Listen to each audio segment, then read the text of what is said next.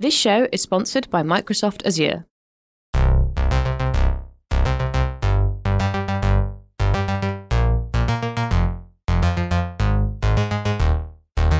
Welcome to FinTech Insider Insights. I'm Sarah Kocianski, and today we are going to be exploring the wonderful world of AI. In episode 234, From Legacy to Cloud, we quite rightly deciphered that AI can't predict the future. But what can it do? The first problem is that we still aren't quite sure what it is. Here's Charlie Wood, our friendly neighborhood physicist. Yeah, this leans the classic question of, oh, I built a chatbot, it must be AI. And then people arguing it's not AI because it's not using these particularly new machine learning methods or anything.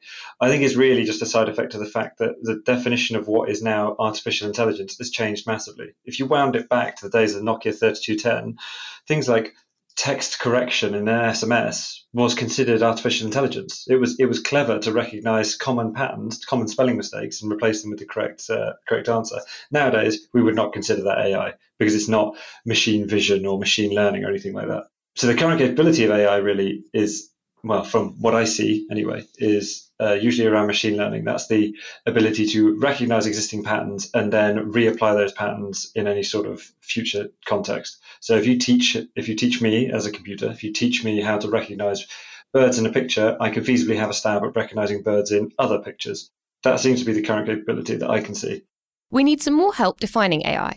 So we spoke to some really clever people who helped us understand the different types of artificial intelligence out there.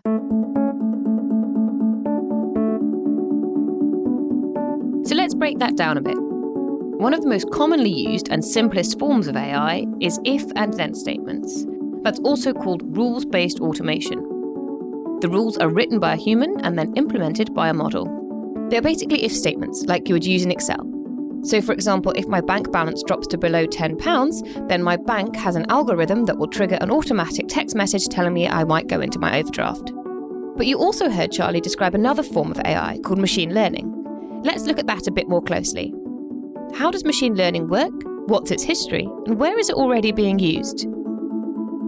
My name is Scott Seely. I'm a principal solutions architect with Microsoft. Machine learning, generally speaking, is a set of statistical methods you do to take and reason over a data set. And a lot of the stuff from machine learning comes from science, so from chemists, physicists, and so on, trying to make sense of the world, plus statisticians, uh, particularly actuaries, trying to make sense of things. Um, so you're letting the math work out what the rules are to who belongs to which group, which is a bit different than like deep neural networks when you get to artificial intelligence. With machine learning, I can still figure out why the machine got the answer. Given enough time with paper and pencil, I can actually derive those answers on my own. Machine learning typically just allows me to do it faster, depending on your industry, if it's insurance or if it's banking. A lot of times you go over seriatim data, which is all the data. So Scott's just explained how this technology works and some areas where it can be applied. Where else can it be used? In financial services, fraud feels like the biggest area where something that is something where AI can really make a difference.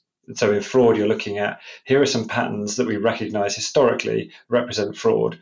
They're far too complex to codify because they're statistical patterns. They're not a rules based set of patterns. And anything that's inherently statistical leans towards artificial intelligence. And more than that, there's lots and lots of data, far too much for me as a human to crunch at once. That's a perfect uh, area for AI to go into when it comes to financial services. Because my head has currently been in the fraud space, there is like a specific example of fraud which is currently completely impossible to recognize, which I really kind of like AI for.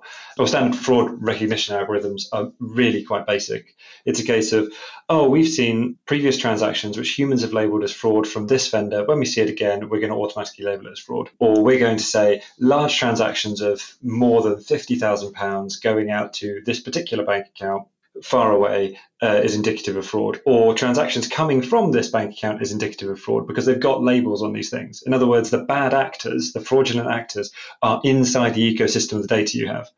Now, what's way more interesting is trying to find the bad actor when they're not in your data set. In other words, you've got an external bad actor who very cleverly, like imagine we're in a Bitcoin sense here, has multiple bank accounts or multiple Bitcoin wallets, and they're using all of those in order to direct fraudulent funds. Now, I can't see that single bad actor. I can just see multiple accounts or multiple Bitcoin wallets, and I can see lots of small scale transactions moving in and out of lots of other accounts and, or wallets and moving back to each other. Now, individually, they'll look fine. They're within any bound, any rules based system isn't going to find it. But if I group them all together and I look at them holistically, I can suddenly say, hold on a second, there is a, there is an unknown variable here. There is a single common factor outside here which could explain all of this, and that together looks like fraudulent activity. It's a bit like the equivalent of denial of service versus DDoS when you're looking at denial of service, you're looking at one bad IP that's flooding, request flooding you and causing you to collapse. In DDoS, you've got loads of IPs which are request flooding you. So you don't know which ones are legitimate customers and which ones are attackers.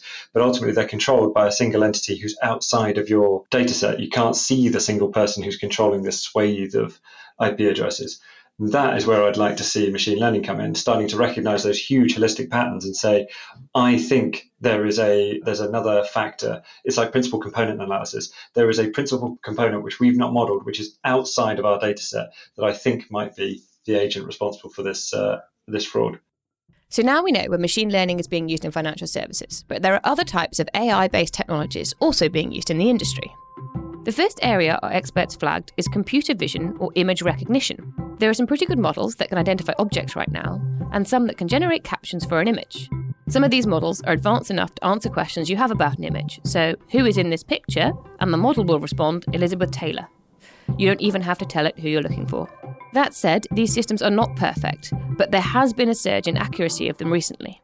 Another area which is being widely explored, but which our experts think is more complex, is language and voice recognition. While models may understand the words if they are said clearly or even typed, it's much harder for them to understand tone and context. So, for example, while chatbots are really hyped right now, they're not yet at the level where they can actually understand what users are saying and respond intelligently. That's in our experts' opinions. But that makes them helpful only in some environments, such as a user support system. Something key we should mention at this point is that whatever area you are using AI in, you have to make a distinction between how good a model is and when it's ready to be deployed. For example, if you're developing a recommendation system for a particular financial product and your accuracy is about 70%, you'll be fine. But if you're in the medical space and you have a 70% accuracy rate in making some sort of high stake decision, then you're going to be in big trouble. So it absolutely depends on what the model is being used for. That doesn't mean it can't be used in sensitive industries, but we do have to be careful.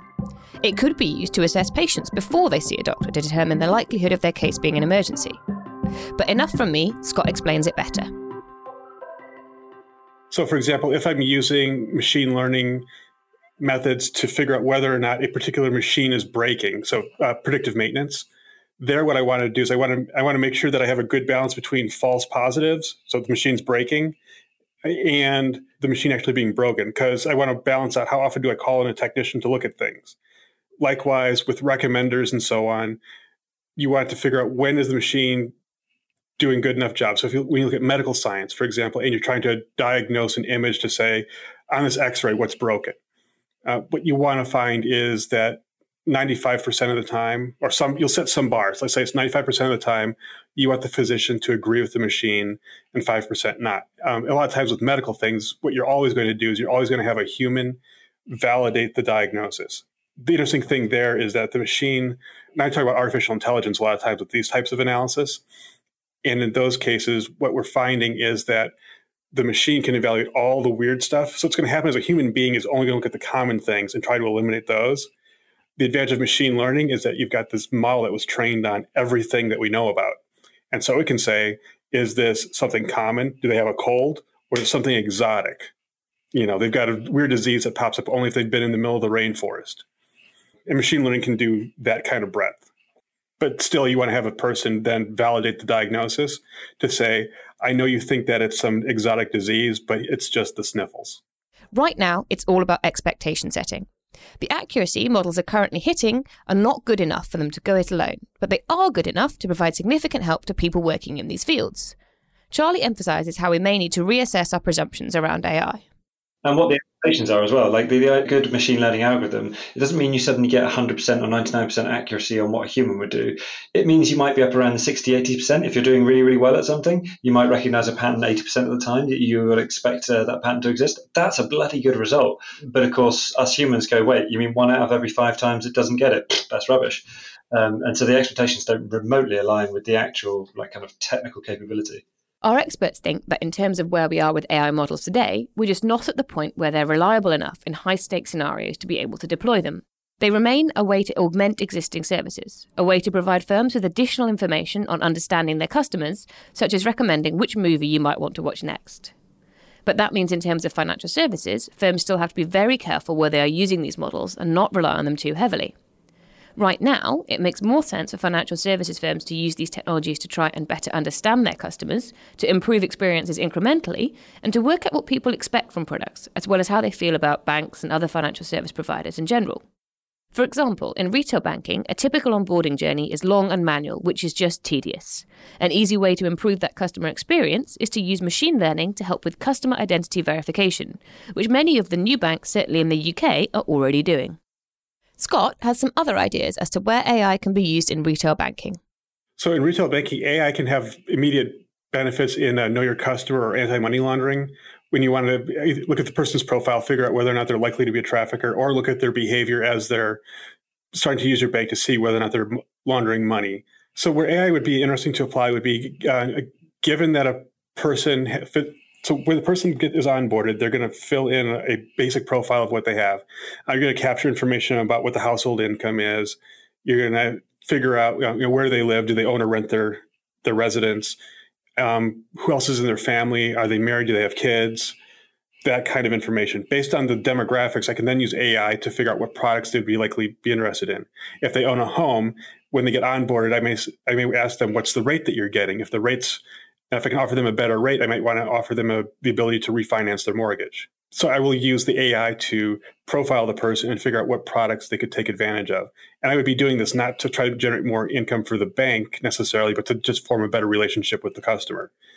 You just joined me, you made a choice to move to me. How else can I help your life?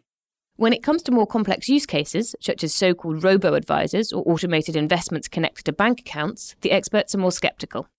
They suggest that investment products cannot possibly get enough data from your current account alone to be able to accurately assess how much you can afford to invest.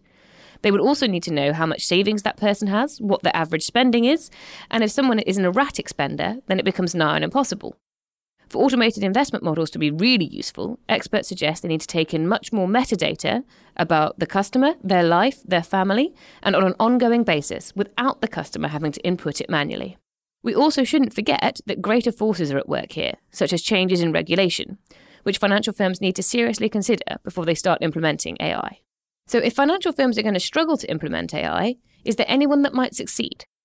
Scott reckons there might be. I believe that the, the tech giants can take the AI models, and I, I believe the tech giants would be better off cooperating with the banks as opposed to overcoming them. Um, core banking services are just, they're very hard to get right. Maintaining ledgers is very difficult what I would imagine would happen more likely is that you see a lot of partnerships between the people who have the good AI and the folks who understand core banking. So yes, the the nimble or the tech giants who are just able to use AI will be able to overtake the financial services firms. So tech giants might succeed for a number of reasons. Firstly, talent. They have all the best people in this field, largely because they are perceived, rightly or wrongly, as more fun, creative places to work. Scott's pretty clear why AI experts don't want to work in banking. So the reason why um, the, the AI folks don't want to go into banking is because, well, at this moment in time, artificial intelligence and machine learning is a fun, sexy problem. Banking is it, it, was like the boring profession that Mary Poppins' employer took over. Mr. Banks was a banker. It's just it's not the sexy profession. So I don't think it's got the right exposure to to younger folks about what what you can do with uh, knowledge of banking. Secondly, they have much more information about their users. So, whereas financial firms typically only have access to financial data, although there's an argument that if they had the technology, they could extract a lot from that, tech giants also have information about your location, the time you spent there, your taste in music, your social media preferences, and much, much more. That volume of data is what could help them build much, much better models. But at the same time, right now consumers distrust both these groups. That could play to the financial firm's favour, because as yet, they haven't been called to account for misusing or leaking data. That means consumers might be more willing to let them access the data they need to develop AI models that could deliver truly customer centric service. So that means financial firms do have an opportunity to catch up with the tech giants, but how do they really capitalise on this potential positive customer sentiment? Firstly, they need to invest heavily in infrastructure to clean and aggregate data they already have. From that point, they can start hiring expensive data scientists, because the last thing you want is someone of that caliber sitting around twiddling their thumbs while they try and access different data silos. That's when they go back to work for the tech giants. Here's Scott on what banks and others need to do to make AI work for them. They do need to make sure that their data is clean. Without clean data, you can't really import it into a model. Um, clean data doesn't necessarily mean that it's all correct, but that when you don't have a data point, do you have a data point that you can fill in that signals to your algorithms to either ignore this bit or put in a sensible default for the person? The other thing they're going to need to do, which is something that you'll hear folks like uh, I'm the CEO of HSBC talks about talked about this at Money 2020, where what he was doing with his company was make sure that they that they can integrate with people faster. So the, the big bit here is so have clean data so that you so integrating with you is easy. And the second thing is make sure that all the attachments into your core banking systems are also easy. Uh, what you want to do is you want to take a look at how long does it take you to onboard a a partner and keep driving that number down however fast you can do it today, drive it down. You may have some end goal, like maybe when you can onboard somebody in two days, the negotiations that you have with them are so much longer that faster than two days doesn't matter.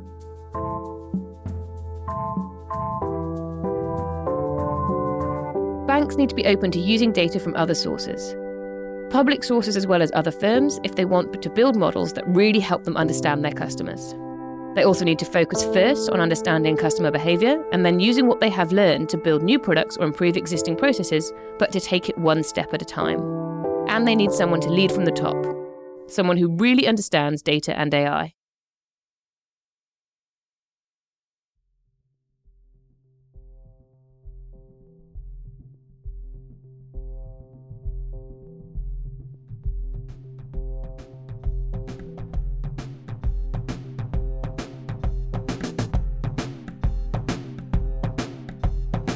This episode was hosted and written by me, Sarah Kocianski, produced by Ollie Judge and Petrit Berisha, and edited by Holly Blaxill and Michael Bailey. Thanks to Scott Seely, Principal Solutions Architect at Microsoft, Charlie Wood, Principal Consultant at Capco, Howard Bush and Paul Mayer at Microsoft, and Ahmed Zaidi, CTO at Catalyst AI.